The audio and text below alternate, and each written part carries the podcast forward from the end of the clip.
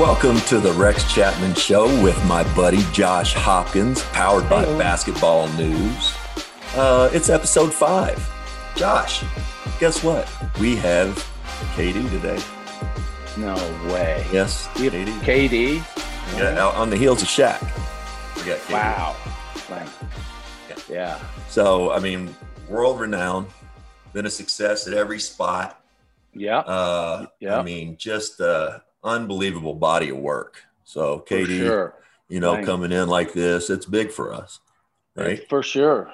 Yeah, Uh, getting KD Lang is a big get. a real a, a big get.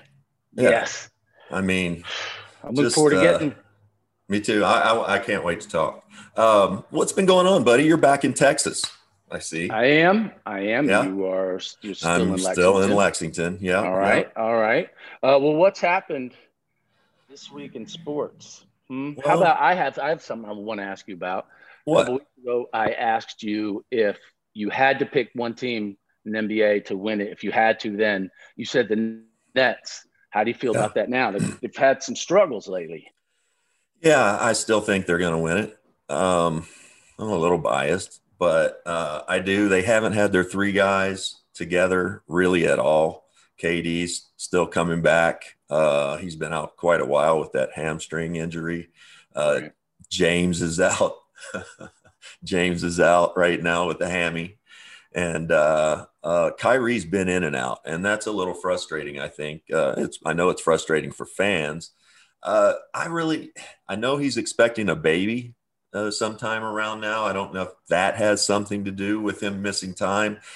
The only one that I, I was frustrated watching him the other night, and I love Kyrie. I think he's he's arguably the greatest one-on-one player to ever pick up a basketball, given the rules of today, where you can't touch a person Right. Right. he Well is said. it, he's he's amazing but he got kicked out of a game the other night got frustrated because uh, dennis schroeder called him a name and Uh-huh. he took offense to it and they both got tossed now look if you want to do that and that's fine i got kicked out of plenty of games uh, the game's got to be decided already. I mean, you can't you you can't lose your mind, especially when you're the only guy out there right now. KD's still coming back. They're playing the Lakers Right. in this game. They're playing the Lakers in this game, and he got tossed. Now you just gotta you gotta fight through that moment. Right. My opinion, if you're him, and do this for your teammates. Get into that later on. But uh, Yeah. anyway, great Well, player. so it's frustrating, still- I know. you still got the Nets. You're sticking with that. I still them. have the Nets. All right. Um, oh, I want to ask you about. We've talked about Zion before, but he's Yeah. seemingly taken another uh, level up. what do you say about that? When I watch him right now, um, the thing that stands out to me is his conditioning. Uh, we've never seen him uh, in the at the level of conditioning uh, condition that he's in right now. I don't think. I mean, he's for as big as he is, he's just ripped. He can run all day. He can get it off the board. You know, he used to only be able to play in short spurts, especially right when he even when he came into the league. Um, Right. You know, he was just so much better in college. It didn't look like it was that taxing for him. But I think he's got his conditioning down now. He's obviously doing something right with his diet because he's he, he's a machine. He's you know he's on possibly the hottest tear of all one of the hottest tears of all time. I I mean, think he just on, had 38 on like 16 of 22 shooting, like, uh, and that's like insane. commonplace for him now. That the numbers. Have we ever seen anything like it? I know you said Draymond-ish in the way he can he can handle the ball and distribute, but he's obviously a freak athlete. When he came out, I, I did. I, I thought he was going to be sort of like Draymond on steroids. You know, Right. uh, that sounds stupid, but anyway, just just with more bounce, more athleticism, um, and honestly, at some point, and maybe already, a better shooter. Um, he's he's going to continue to learn to make shots. I mean, we saw Rondo come in the league, couldn't shoot. Jason Kidd, all these guys. Michael came in, couldn't shoot he's going to be able to shoot the ball. Lonzo Ball came in, couldn't shoot, can shoot now. Um, he, yeah, he's he's insanely good. I, They're also v- decided to put him at point at times, it. kind of just run the offense through him. Amazing that the guy has that also awareness. He's got know, that vision, you know, Man, he the, and the, the the biggest advantage he has is, you know, especially in this day and age where you can't hand check, you can't touch. If he's coming at you with any sort of head of steam, you just have to guess right. If you don't guess right, and he runs over you, you're going to get a charge called. But if you don't guess, guess right, he's just going to the rack, and he elevates so quick, so fast that you know he's into your body before you even know it. I mean, he's insane the bounce he has. I know, and and and just that big and strong, but his first step, boom. I know he, he just ices he ices bigger guys out on the floor. He ices smaller guys out on the floor, and he's just past them. And you can kind of see the guy in that moment going, "Damn, I didn't know he was that fast." right. shit, what was oh, I got a question for you. I want to know: Yeah. Did you see the Miles Bridges dunk? Miles Bridges, oh my goodness, yes. Uh, That uh, was De- dirty. Dell, Dell Curry and Eric Reed on the call for the Hornets were were the bomb too. They went Ah. lost their minds. I think they're Dell the, Curry, the- good friend of mine. That's right. That's right. You and Dell. um, yeah, but uh, that what a what a dunk. What a dunker. And his games come around. Oh, yeah. I mean, I know he's playing playing better this year, but I think a lot of that has to do with Lonzo early on in this on the season, getting him easy buckets, lob dunks. I mean, Lonzo or not Lonzo, uh, Lamelo. I misspoke. Yeah, yeah, Lamelo. Sure. Uh, there's too many ball, too many balls in the league. that didn't sound right either. Oh my goodness! this is taking Um, a turn. But still, not the. I contend that the Anthony Edwards dunk is still the dunk of the year. No, yes, they both agree. got good dunks, good jumps. You know, Right. a little little more elevation. Uh, yeah, Anthony Anthony Edwards. That ball just hit the ground so hard and so fast. yeah, I just watched the uh, um, uh, Anthony Edwards dunk just today earlier because that's the kind of thing I have to do. yeah, Uh, yeah. You're busy. He just rode the guy down like a bronco. he would dunked and then he was kind of like, oh, rolled him down. And my favorite part of the video is when he walks away from that and he looks up smiling at the Teletron. Jumbotron. He wants to see it. He's Of like, course. oh, I got to see this. I love that kid. so great. I do His too. interviews He's fun are great. too. Yeah, he Yeah. is. He is. Yeah. You know, I like the, I Um, like the young kids now. I mean, the guys coming in. Lamelo got a lot of personality. You know, likes to Yeah. play. And the other Yeah. thing about those two young guys, they're both teenagers, I guess.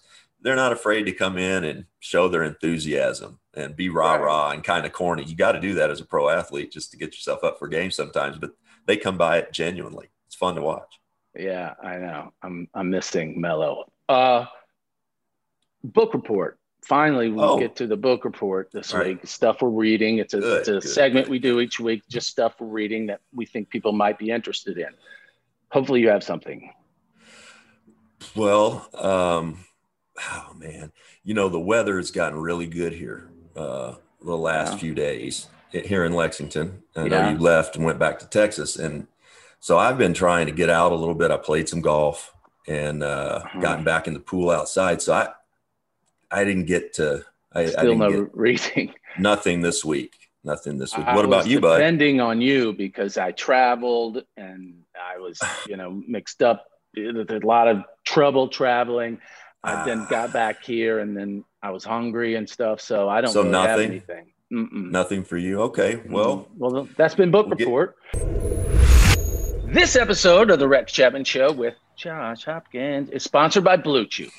Hey Rex, Blue Chew is an online service that delivers the same active ingredients as Viagra and Cialis, but in a chewable form and at a fraction of the cost. This unique service is something a lot of guys could use. I'm good, Josh Hopkins, but I'm sure there are guys we know that could benefit. Yeah, I'm sure there is. And if you are interested in this spectacular new product, Blue Chew is bringing more confidence to the bedroom by offering chewable tablets that can help men get stronger and longer lasting erections. he said erections. Grow up. Uh, don't make it weird, Mr. Chapman. You keep doing that, okay? I'm an adult. Okay, Josh, but Blue Chew won't make it weird, right? No visits to the doctor's office, no awkward conversations, and no waiting in line at the pharmacy. Tell me Blue Chew is shipped right to your door in a discreet package? Yes. The process is simple. Sign up at bluechew.com, consult with one of their licensed medical providers, and once you're approved, you'll receive your prescription within days. The best part? It's all done online. Blue Chew's licensed medical providers will work with you to find the right ingredients and strength for your prescription. Blue Chew's tablets are chewable, made in the USA, and shipped direct, so it's cheaper than a pharmacy. So, if you could benefit from extra confidence when it's time to perform, visit bluechew.com for more details and important safety information. And we've got a special deal for our listeners. Try Blue Chew free when you use promo code REX at checkout. Just pay $5 shipping. That's bluechew.com, promo code REX to receive your first month free. And we thank Blue Chew for sponsoring the Rex Chapman Show with Josh Hopkins, powered by basketballnews.com. Who is our fantastic guest again today?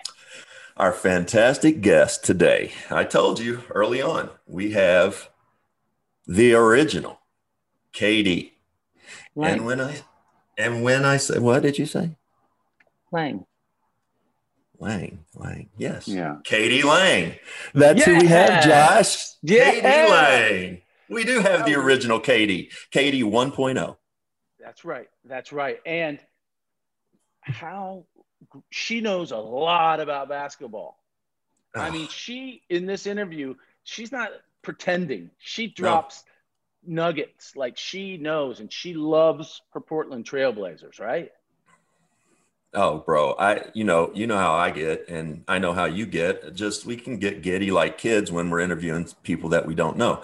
I do get excited for the basketball players, of course, but I get more excited, I think, for people I have no idea about really Mhm. what they're like as a person. I've watched them on TV or whatever it is eh, over the years, and just become a fan off of that.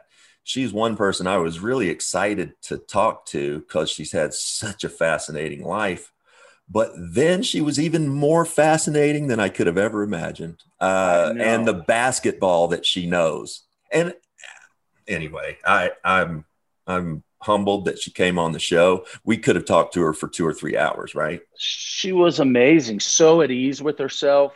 That's you know, kind of in the way Shaq was, just kind of easy in her own skin, uh, just a beautiful soul, smart, so smart, and she has stood up for what she believed in her entire life. Uh, she's, I loved talking to her, and you're right, I could have talked to her for two more hours. Should we get to KD Lang? Let's get to KD Lang, one- KD Yeah. 1.0, our our home, our new great friend, KD Lang. Yes. Let's get to it. Yes. Love it. Kathryn Dawn Lang, thank Yes, you sir. so much for joining us on, Rex on Chapman. It is my absolute pleasure. You know it. You've kept me entertained and aggravated and enthused for the whole year of COVID. So I thank Oh. you for that. Thank you. Thank you for the kind words. Well, you know, it's kind of a basketball podcast, uh, kind of not. Uh, but we thought, you know, to kick things off, we wanted to get the original KD on. Yeah, the original, the OG KD. because these youngsters are all squabbling over who owns the rights to KD. And it's like, uh, hate to tell Yeah. you folks. Yeah, that's right. You're the original. We're so excited to have you. Thank you. Iconic. This is going to be so much fun. Um, Rex, I know wants to get right into your love of the Blazers to kick I- it off. So But, I, but let me interrupt you for one second. I think I see a Winnipeg Jets T-shirt. Uh, this is just, just, just Canada. Just plain old Canada. I'm not Canadian, but I've worked there a lot, and I wore this for you.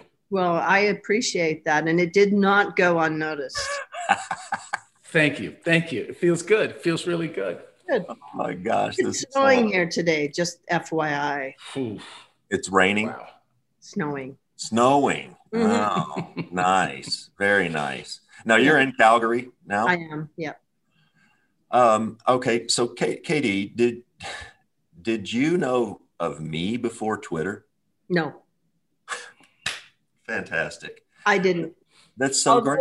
I did. Wa- I have watched basketball for a million years, and I probably did see you, but um, you know, I was living in L.A. at the time, Right. So I was kind of focused on Kobe and Shaq. So Oh yeah, of course, as you would be. Um, so you followed basketball for a long time. You liked it as a sport. I From what played it. Yep, I played it, and I've watched it for many, many years. so you played growing up. Yep, high school. Fantastic. Nice. Yeah, is so number forty-two center. And so, Number so 42. you, you, you're a big Portland fan. I am. right? Yeah. Trailblazers. Yeah. What do you think of the season so far this year? Well, we always seem to get racked with injuries. I don't know, but everyone's back. We have Norman Powell now, who's just a tremendous shooter and just he's a veteran player that I feel is a super super smart. So he's very basketball intelligent. So I think once we gel, we'll be in good shape for the playoffs. And you know, now that LA is kind of wavering. Oh, Both this is so yeah. great. Clippers I- and it- Lakers. It's so great to hear you talk about basketball. I mean, really, and Norman Powell really is one of my favorite guys. When he was at UCLA, you know, he played, and he wasn't he wasn't highly. He was a second round pick, I believe. Ended up being a second round pick. He wasn't real highly thought of on his college team, even. Yeah. But a great athlete. I mean, bouncy and can guard two or three positions. And Oh when, yeah. found his niche in Toronto. That, that's a big pickup. And I'm I'm really good friends with Neil Olshey. So Are you? oh cool. yeah, we go way back. Can you Uh, tell him to get some defensive beast for us, please? I'm going to let you tell him because when, when the uh, once we are all uh, vaccinated and whatnot, I plan on coming out, and I hope you will meet me there, and we'll go meet we'll go meet Neil, and then hopefully meet a couple of my stupid Twitter Twitter followers in Dame and CJ. Aw. I would love to get you with Dame Dollar. Oh man, I, well, I've met Damon. He is just a stellar human being, man. Inside Right? out. Oh, special, special being that guy. How did you how did you fall in love with him so much? I mean, I know you like the Blazers and all that, but you have a special affinity for Dame, right? I do. Well, he's a musician, and but I, I don't know. There's just something ethereal and spiritual about him that, and just um, also altruistic. He seems so like you know he's out there in the BLM movement, out there protesting on the street with the people, and and it's not for show. It's not demonstration. It's real. It's for real. And I don't know. I just there's something about him, and then just his work ethic and his his ability to rise to the occasion. That that shows me that it's coming from the deeper well. I don't know. There's something about him. I'm with you. He, he there's no there's no false hustle about Dame No. at all. He's No, and if he, if he's hurt, he pulls back, and It- uh, even I mean, uh, coming from where he came from, wasn't highly recruited. You know, Weber State, and then uh, burst onto the scene. And he's never really gone through that. Well, he's he hasn't gone through that. A lot of even even Stephen, my little Stephen Curry, you know, he wasn't a um, highly sought after kid in high school. Went to college, and then things came to him late. And then he kind of, you know, blossomed and became more of an entertainer at Yeah. times. yeah, Dame has he's just flatline, you know, almost his Yeah. demeanor. He's he he acts like he's done everything before. Uh, I, it's just a joy to watch him play. it's true. And that and what I really, really appreciate about him, because I'm a Portland Trailblazers fan, but I, I think I would appreciate this if he was playing for another team, is his loyalty to the organization. Um, you know, even I am considering a trade to Brooklyn at this point. Um, I mean, who isn't going to Brooklyn at this point?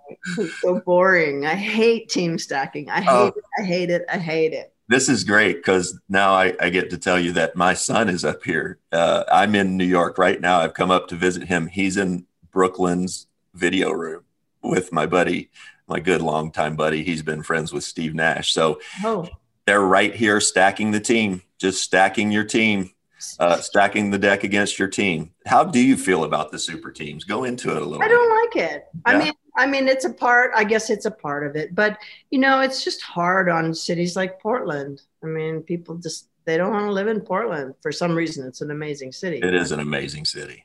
But uh, you know, the smaller cities they pay the price, even in the the All Star voting and all of it. And it, I just wish there was a way to level the playing field. But I mean, that's the nature of our society, isn't it? It's just it's not level no matter what.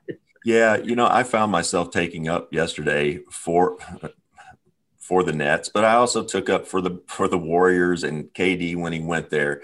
The rules are the rules now, and they're different. Used to be, you know, if uh, Karl Malone went to the Lakers, it's because you know the team kind of worked out a trade so for he so he could go there late in his career to try, try to win a title. You know, with Lamarcus and Blake, I think that's mm-hmm. probably what they're doing. Also, good players like that didn't used to get bought out. I yeah. mean, it, you know, they were still serviceable at the end of their careers, and you know, nobody wanted to trade them to a, a title contender. So yeah. it's it is hard. I know it's hard for the fans. Yeah, it's it's a it's part of the mm, well, since you're friends with Neil Olshey, it's pro it's, it's part of the it's part of the chess game, right? Yeah. It's part of the the higher rankings chess chess game and it's i don't it is really hard on the fans last night it was brutal watching gary trent jr and rodney hood play on toronto and yeah so fresh you no. feel this you know yeah you really do no it is uh, the good part about it, especially with neil and when you when you have smaller market teams trying to compete with these these big marketplaces a lot of times it does come down comes down to your players and who they recruit, you know, who their friends are, but it also comes down to your GM, your president. And Neil has relationships with agents going back three, four decades, and he's he's really good on that end of things. So he he has a, a kind of a built-in, I don't know, charm about him. To he he he he's he's really good, and I think you guys have a good good one there. Yeah. Well, let's hope in the next couple years we'll find ourselves in the finals what's um how far back do you go watching the Blazers? Well, I moved from Los Angeles to Portland in 2012, which is when Damian got signed and when Terry Stotts ended up there. So I feel like a, a kind of a Portland kinship with those guys. That's awesome. Josh, what do you got? I'm doing all the talking today. Ah, I just love hearing it. I like the basketball stuff because because you're a basketball guy. I'm a big fan too, KD, but um, I love, I don't know near as much as he does. So I love hearing you all talk about. It. But one thing I do just want to know I mean, you are uh, considered a vocalist of our generation in some ways. Like th- some of the greats consider you the greatest right there. And I want to know what it's like to take a breath, push air out of your lungs through your vocal cords and it sounds like beautiful music art. Mm. What is what is that like? It, it, it's phenomenal. That I'm gonna start with the, the straight up honest answer. It's phenomenal. I guess it, I guess it's the same as anyone who is performing their given talent like a step back three shot for a Dame, you know, like it's it's no different. It's it's the zone, it's your, your essence, it's it's when you're I don't I don't even know how to describe it. It is it is phenomenal though. I I I haven't quite tired of of that feeling, you know. Singing is everything. Um, but you know, like everything the business and the performance aspect of it. I still sing, you know, I sing to my dog and I sing around the house, but the business wears on you after a while. Sure. In every in every profession, in, in every yeah. art profession as well. Of course it yeah. does, but just to have that gift, it's just I mean, and how do you not do it all? If I got on an airplane and could do that, I would just be like, eh, "Excuse me, everyone crazy.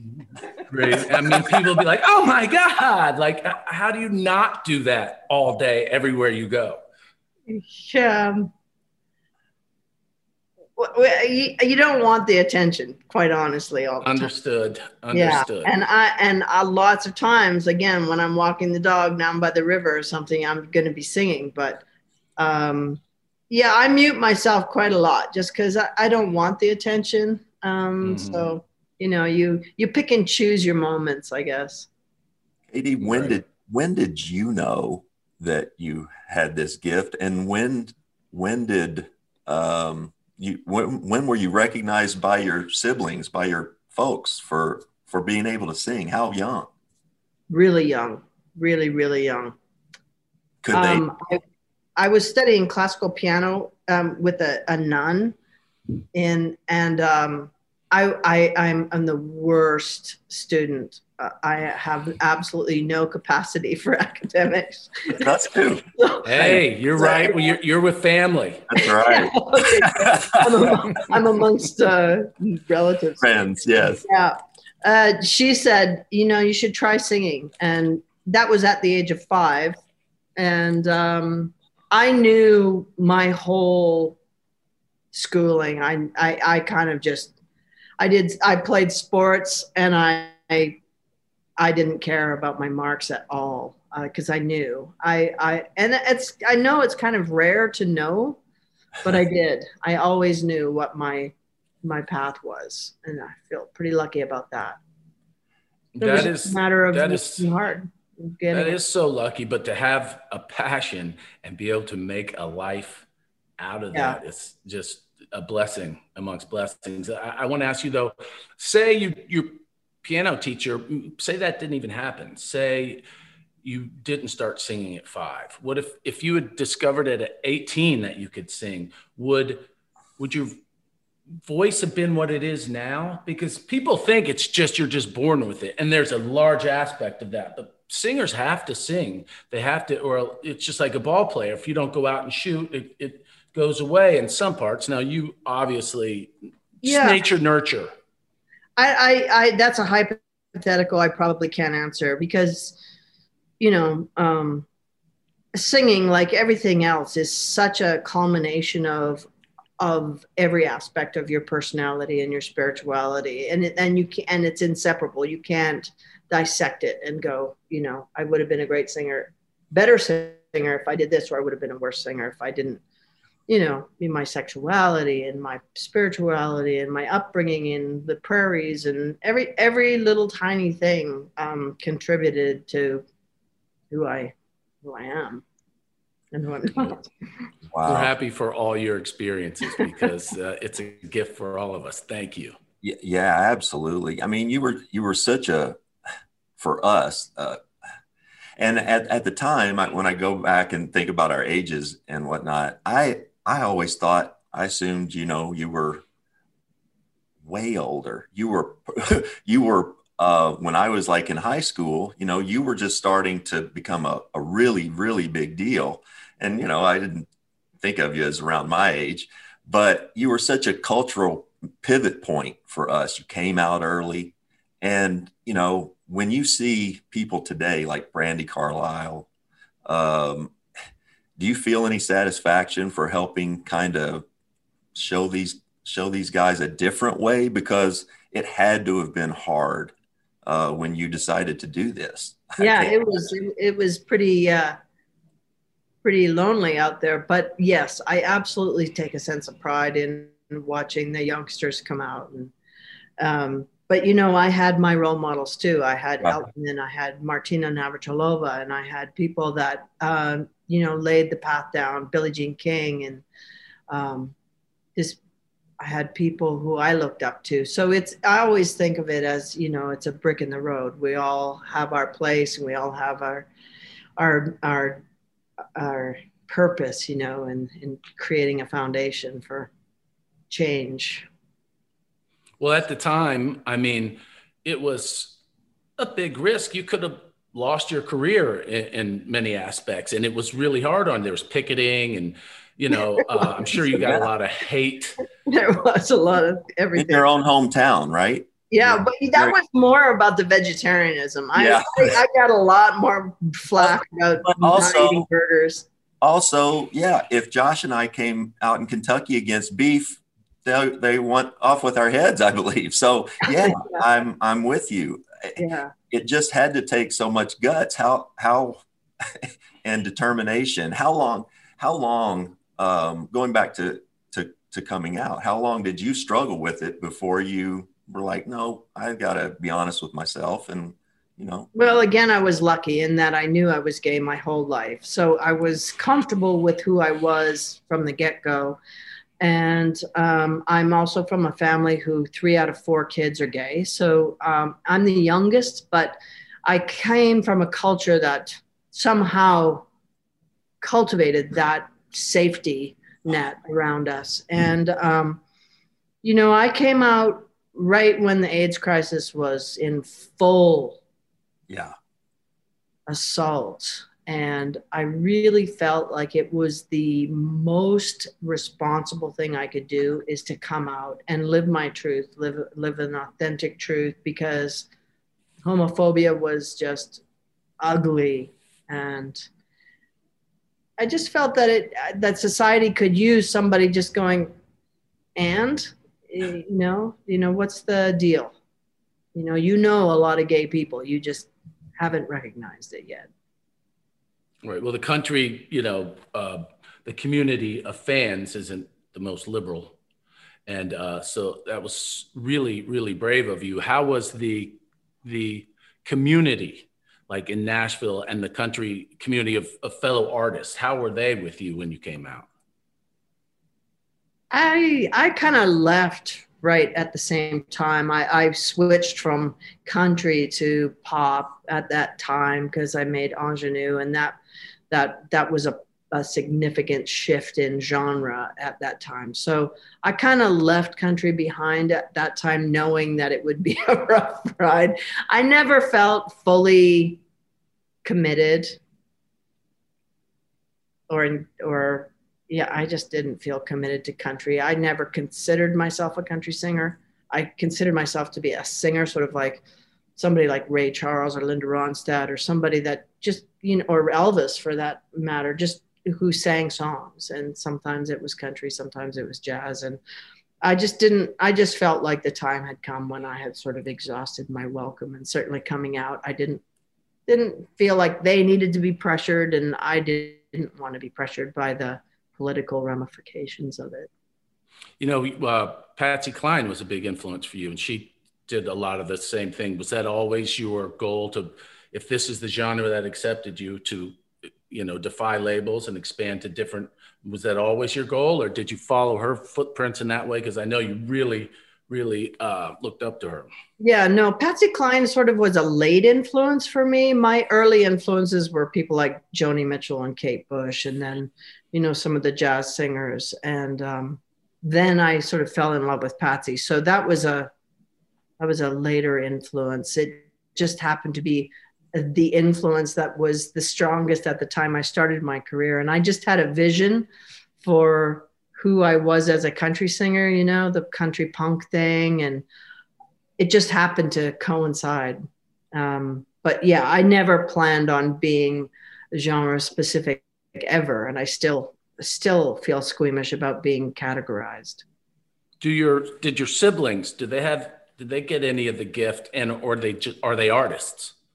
Uh, yeah, they're they're definitely artists. I'm the only one, you know. Uh, I'm the only professional, but um, my brother, for example, was a um, child classical piano prodigy. He went from wow. grade nine to university, so that that had a lot of influence on my ear your your sure. parents were your parents gifted that way? No, uh, my I, from what I remember, my dad was a really good singer. My mom was super diligent at getting us all a um, artistic education. So, like I said, we all studied classical piano, and she had she worked all day and then drove us sixty miles one way in the Canadian winter to get us piano lessons. So, pretty diligent, and I'm very appreciative for her for doing that you know i uh, i'm sure it sounds it, it, just sounds awesome that that that that was nurtured because i know where where i grew up you know rural kentucky you know the arts weren't a big focus. Um, in fact for i don't know for people who played sports they were kind of dissuaded. So um, yeah just i, I wonder because I, I played with a lot of players and and saw different levels of talent.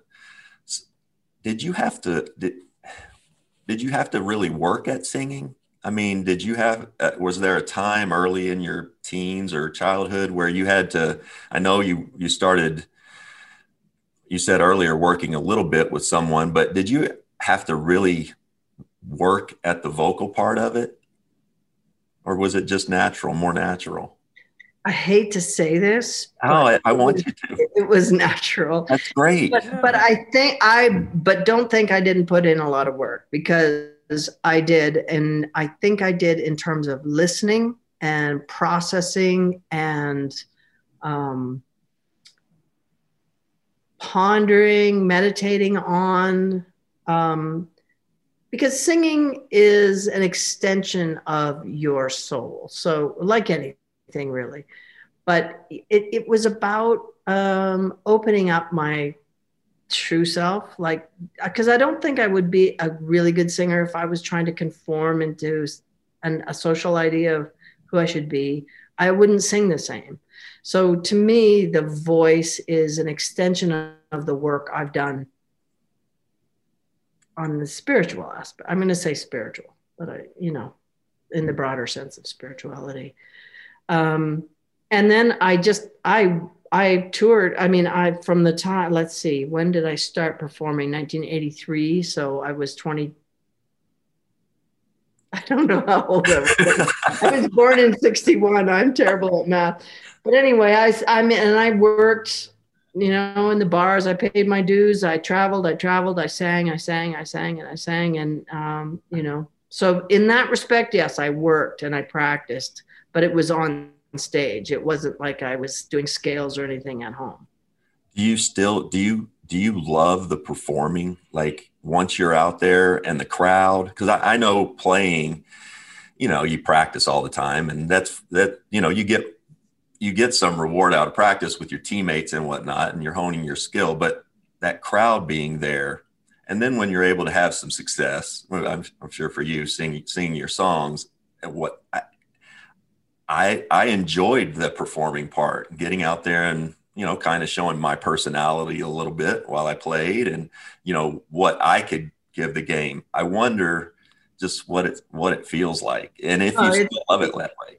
Well, yeah. I mean, when I'm, it, I, it's pinnacle. I mean, it is pinnacle of my existence because everything falls aside. You're just a vessel for the natural um, flow of whatever life is you know like you're just letting it go through you. And it's all the other stuff. It's the travel the nervousness the clothes the judgment the reviews you know it's all the ex- extraneous stuff that wears you down. But being on stage man if that's not fulfilling you then you shouldn't be doing it. But I, i'm i'm interested because my partner and i were talking about this this morning do you think that the players miss the crowds like the nba misses the crowds there in my opinion no question about it yeah. Um, now i think there there might be some lesser players who enjoy not having the bigger crowds there guys who may not play so well on the road uh, against big crowds because the crowds are, you know, they've really been taken out of it. They're starting to come back a little bit. I think those guys, but for the most part, you know, that bubble situation last summer. And I loved watching the bubble. We all did. You know, it yeah. looked great. But those guys were there, especially the ones that were there for so long, more than 100 days, grown ups on oh. lockdown, you know, just there, your mental health, all of yeah. that. Yeah. Um, and favors, I, the, favors the offense too, I would imagine.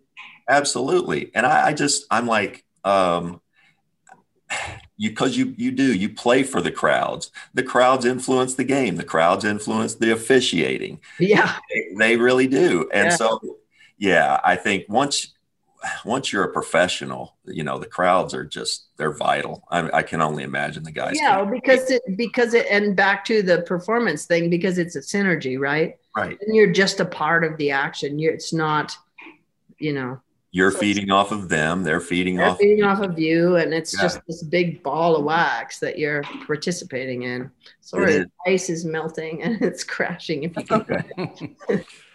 uh, you spoke about being you know just like a vessel for these things and, and you put it out there like do you feel like when you write a great song uh, that it's it's almost coming from some other place and just coming through you and you're meant to give this to the world or is this obviously it's deep and spiritual for you but does it ever feel like you know this it's just coming through me like if you write a song and it's a little easier than others like here it is and and this just exploded through me do, do you ever feel like that if you write a song well I, I don't really think of myself as a particularly good songwriter and I appreciate your gesture. But um, yeah, I, I think for sure anything creative, um, whether you're in the kitchen or cooking supper or anything creative, it's it always feels divine and it always feels like you know a gift from the muse and and that you're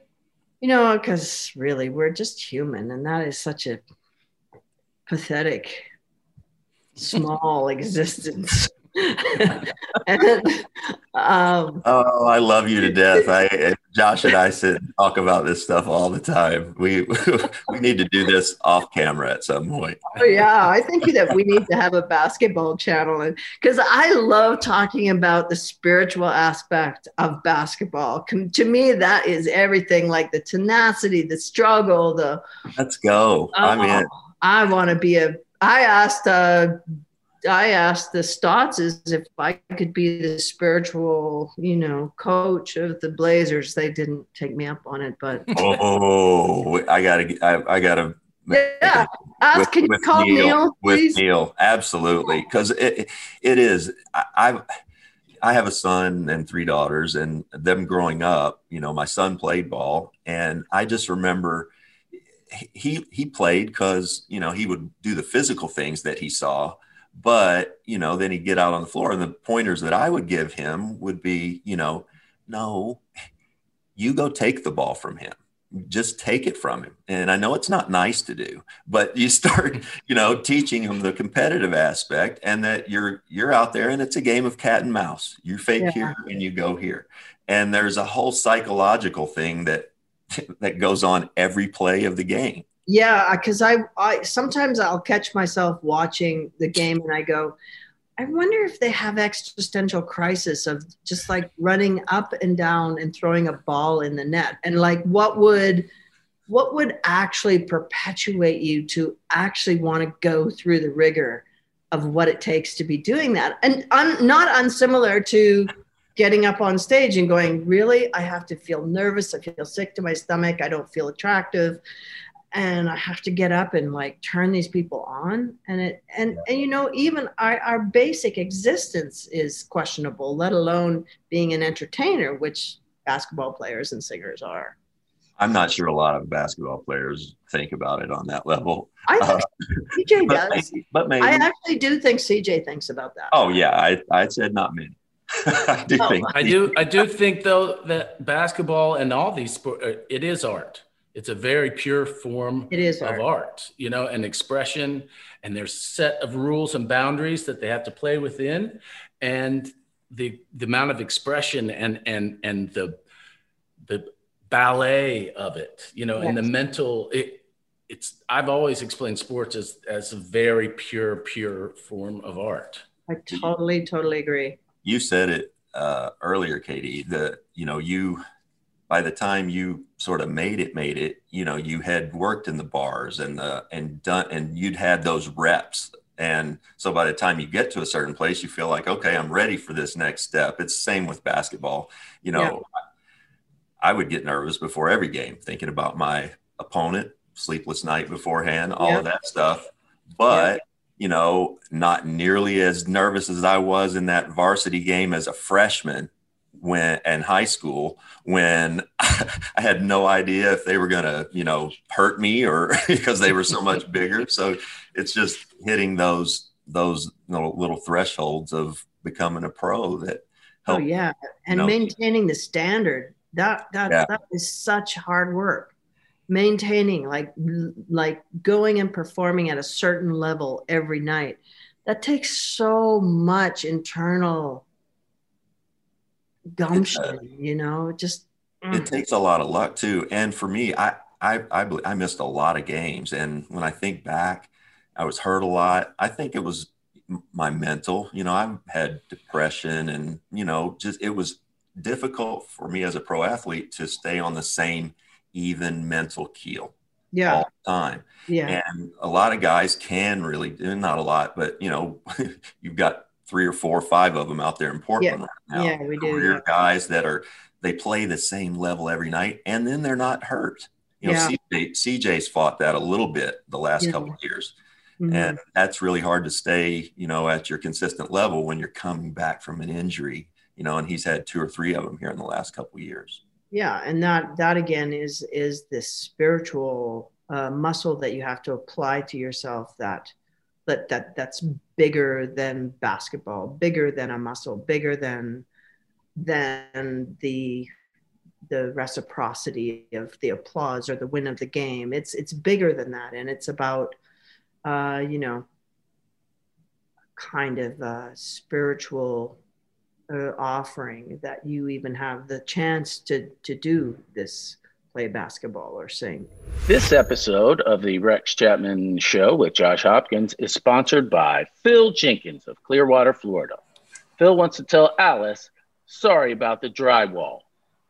Thanks, Phil, for sponsoring the Rex Chapman Show. We appreciate it. playing ball wasn't it, you know it wasn't that difficult the older it got easier the older i got right yeah but my body was breaking down you know Yeah. I you hit that age and that's when i really started having you know i wasn't as successful having as much success on the floor and man i would read i started to go i went to see a sports psychologist which was not real cool to do at the time you didn't want people to hear that that you were doing that Really? wow that's yeah. Oh, yeah.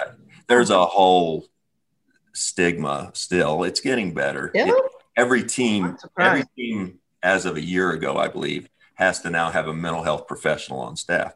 Used to be, you know, if if you wanted to talk to somebody, you didn't know if how much they were sharing with the team, and also if you needed to go on medication, that was not something for an athlete that you know you didn't know if it would dull you at all. So you were constantly fighting that. Um, but Mm. it's becoming more, it's becoming, we're getting better. And I'm proud of the league because we are the first league who's taken steps to make sure every team has someone on, on, on staff. Man, the NBA, just in every respect, is just such an organization to be emulated because you know how they handle the Black Lives Matter and Ah, it's I just always appreciate the respect and dignity that they offer the people involved with the teams and the fans. It's, it's something to look up to. It's really nice of you to say, and we I, I say it too because I was so proud this last year, and, I, I'm always proud. I think we, uh, you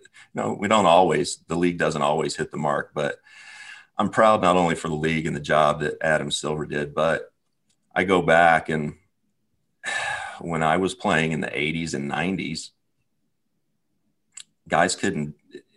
They were if they spoke up on things, guys weren't making enough lifetime money to you know, say something and possibly lose their career. Mhm. And there's really no guarantee that these guys are too. Some of them, you know, that have generational money, fine. But I'm so proud of our league and our players for Yeah. standing up and speaking out because I there were things that I should have said that I saw in the 80s and 90s, racially, otherwise, that I should have said before now, before being 53 years old. And these guys are in the prime of their athletic careers and doing it, and I couldn't be more proud of them. Yeah, you're here. Yeah. Josh, What's going Um, on, Josh? You look pensive. I know he, he gets that way. He does. Get very pensive. You know, Josh and I go way back, KD. Yeah, from how from how long? Well, he he knew me before I knew him. I played basketball at the University of Kentucky, and he grew up in Lexington. So when I was maybe 18, he was like a 16 year old sophomore in high school, and he knew me before I did. And then we really didn't meet until like physically, uh, or really meet till a decade or so ago. But uh, I lived on his couch after rehab and all that stuff. So we have we have a real life connection. And when we went, wait, you went through rehab. Was that like after your career? Yeah, yeah. I, I I wasn't a partier, drinker, smoker, uh, anything like that. I really wasn't my whole life. I didn't have my first drink of alcohol till I was like 22. But I, at 32, I had seven surgeries my last three years of playing, and a doctor put me on OxyContin. Oh, right? nice. And within two days, I felt like I was in love. And long story, but 14 years, three rehabs, and yeah, it took a while. So that uh, must have been hard for you, Josh, to watch your buddy do that. Yeah, you know, I, I when I met him, I didn't know he was going through these things, you know, and that was I was just excited. Rex Chapman was my friend. No, but yeah, to see him struggle with it, it what it does is make me so proud now to see where he is and what he's done and how he's risen from that. I, I'm uh, taken aback by it. It's really Rex. I'm so proud of you, man. Oh, love you, buddy. Thank you, uh, KD. Though when I was, I got arrested and I was in in jail, and uh, yeah, I got arrested and I was in jail, and uh, I was out of my mind and didn't know any phone numbers. And um, one of the policemen brought my phone and said, "Grab a number out of there to call someone." And I opened it up. There was one message, and I guess the news had already broken that I'd been arrested. And there was a message from Josh saying, "I love you, buddy. Whatever you need, no judgment. Just yeah." That's awesome. And uh, it's awesome. Makes me want to cry every time. Yeah, it makes me want to cry. Friends yeah. are everything, man. Right now, you're in Calgary. I am. Yeah. Are you living there? I am. Mm-hmm. I Full am. time. Do you have a place anywhere else? Portland, but I oh. haven't been there for the year because the borders are yeah. shut. Are you Are you looking forward to getting back and? Oh, I'm jonesing so hard to be in those stands. I bet. But um, but I'm very, very happy to be here and safe and healthy. Uh, you know, vaccine rollout is super slow here for whatever reason. You um, haven't gotten it yet? No. I, my, my, my parents got it. Josh's parents got it. And uh, yeah, we're starting to. Yeah. It's pretty My mom's gotten both of hers, which oh, is good. Great. So, but I can't wait And is the end is in sight somehow. I don't know. I yeah, feels it. good, doesn't it? Yeah, like, yeah, it really you know, does. Yeah. I don't even like talking, but it's like fingers. You know, I'm scared I'm going to screw it up somehow, and some variant's going to some wipe, variant's going to waltz yeah. right in. Yeah, yeah. yeah well, that's that's one of the things is that uh, you know the variants are alive and well, so we have to still be diligent. That's for sure. Absolutely. I'd like some advice from you. Yes, KD. sir. Um, I you're a vegetarian for a long, long time, and it's caused you obviously a lot of problems back home. I um, I recently became a pescatarian, three months. Uh-huh. So I don't know. First of all, how long do you go before you can really call yourself that? You know, just be mindful about what you're eating. And if you go, I need this piece of tuna, I need this cod, I'm gonna I'm to think about where it came from. I'm to thank it. it. It was in service. That's a merit. That's merit that that animal is generating. So by you um, acknowledging and having gratitude to that animal, then then the purpose of that animal's life is fulfilled.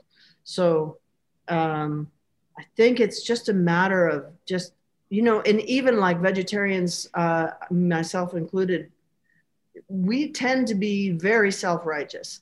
And, and um, we have no reason to because we're walking down the street we're killing ants. We're driving down the street we're killing insects or you know when we uh, harvest a crop of rice we're killing thousands of millions of insects.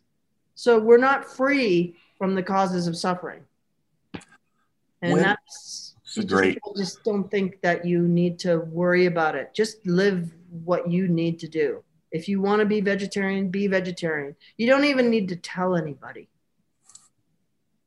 It's easier. When did you eat a piece just, of fish? Eat a piece of fish.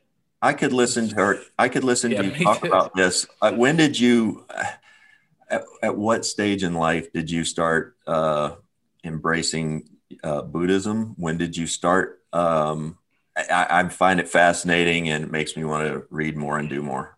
Oh yeah. Well, Buddhism is boy, I that has been the best thing that's ever happened to me. Um, I I've always been Buddhist. I've always believed in reincarnation. Um, but I became a practitioner in the 2000 when I met my teacher and took refuge and um, made my um, vows, and um, it's just it's it's uh it's it's just like you know it doesn't matter. Again it's spirituality vegetarian same same. It's it's you know just apply yourself. It's like they always say you know there's a if you're trying to get to the other side of the river there's a lot of different boats. Just pick one. You can't stand in two different boats and make it across the river right. you know just apply yourself just just dedicate yourself and believe in what you're doing was it ever if someone wanted to to come start you know, uh, investigating and uh, Buddhism and start a relationship that way? Or would you, is there a book or something that you would say, here's a great, uh, just beginner's manual, just like to see if you really dig it or not? Is there one? Yeah, I mean, if we were having a beer and you asked me that question, I would impart that information on you like in, in no time. But um, in a public realm, I don't know if I would do it because Buddhism is one of the only philosophies that doesn't uh, proselytize. Yes. Fantastic. Because if it's your path, it's your path. Otherwise, forget it. it's not going right. to work if I'm sitting here banging it over your head. It's not going to work. Well, let's have a beer after the game. Yes, please. Let's do it in Portland yeah, after yes. Dub. Yeah. In Portland uh, with Neil. Neil will Neil, Neil yeah. will be up for a beer. Neil's always met Neil, but I've met his wife and they're lovely, and I look forward to to uh, you know digging into my relationships in Portland with you guys. Absolutely. Well, when when you're vaccinated and you make it back down to Portland, Josh Josh and I will come up and we'll go catch a game, go grab a beer. Hopefully, it'll be the playoffs this year be in June. Oh yeah. Are yeah. you now? Are you are you looking for? Are you going to go back out and tour and travel? Are you done? I might be done. Really? Yeah, I might be done. I've been feeling done, and I don't want to think about it too hard. I don't want to okay. like. I, I may not be done, but right now I feel kind of done. Now you've got it. Next time you get on an airplane, yeah, I would say just start singing. Maybe maybe you're not done. Okay, I'm going to try it. I know I would if I could do real it. Real shitty experience, Josh. I'm calling you. My bad, my bad. Then I don't think you will. I think people will do the old "What's go? What is? Oh my god!" and then you'll be you'll be right. I'll be like, "Oh, poor pathetic k.d. lang's looking for attention." no. Hey, way. is there anybody that you because you've you've done it all. You've sang with eh, all the people. You've done, you know, uh, duets with everyone. You've run into so many people and met everyone in Hollywood in the world. Is there someone that you geek out on? Someone that you're like, oh yeah, Whoa. there's always people I geek out on. It changes. I mean, it changes every day. Like I'll hear a song and I'll just be like, this is, oh my god, this person's a genius. That's the best song I've ever heard. But it, it, it happens several times a day. Is there a, a, specific song maybe that that you um, hear or that really speaks to you your whole life that you wish that you had written? Uh, oh, again, it happens so several many. times a day. I mean, right. the my stock answer is "Happy Birthday" because I'd be I'd be rolling in the green, but yeah, no. Oh my goodness, KD, thank you so much for coming. Uh, it was I, a pleasure. I, I I love talking to you guys. I could talk about basketball and life forever and ever and ever, and I hope that um, I hope that you you know that that our that our our our our ESPN show gets developed soon because then I would have a job and not have to sing. KD on KD. KD on KD. That's right. Yeah, KD on K, on the, the yeah on KD. you guys could have your own show. We we I come do love but... Kevin Durant though. I do love. I've always appreciated that. It's hard not to like that yeah, guy. He's just a seven foot two guard. yeah. But we we wanted to have the original KD on first. We'll work on him later. And that that just speaks of your character right there. KD Lang, thank you so much. Come back and see you. Nice to talk to you. Nice to meet you. I'm a huge fan, Rex. Keep everybody smiling and laughing and getting pissed. I appreciate that. Thank you so much. Much love. Thank you so much, KD.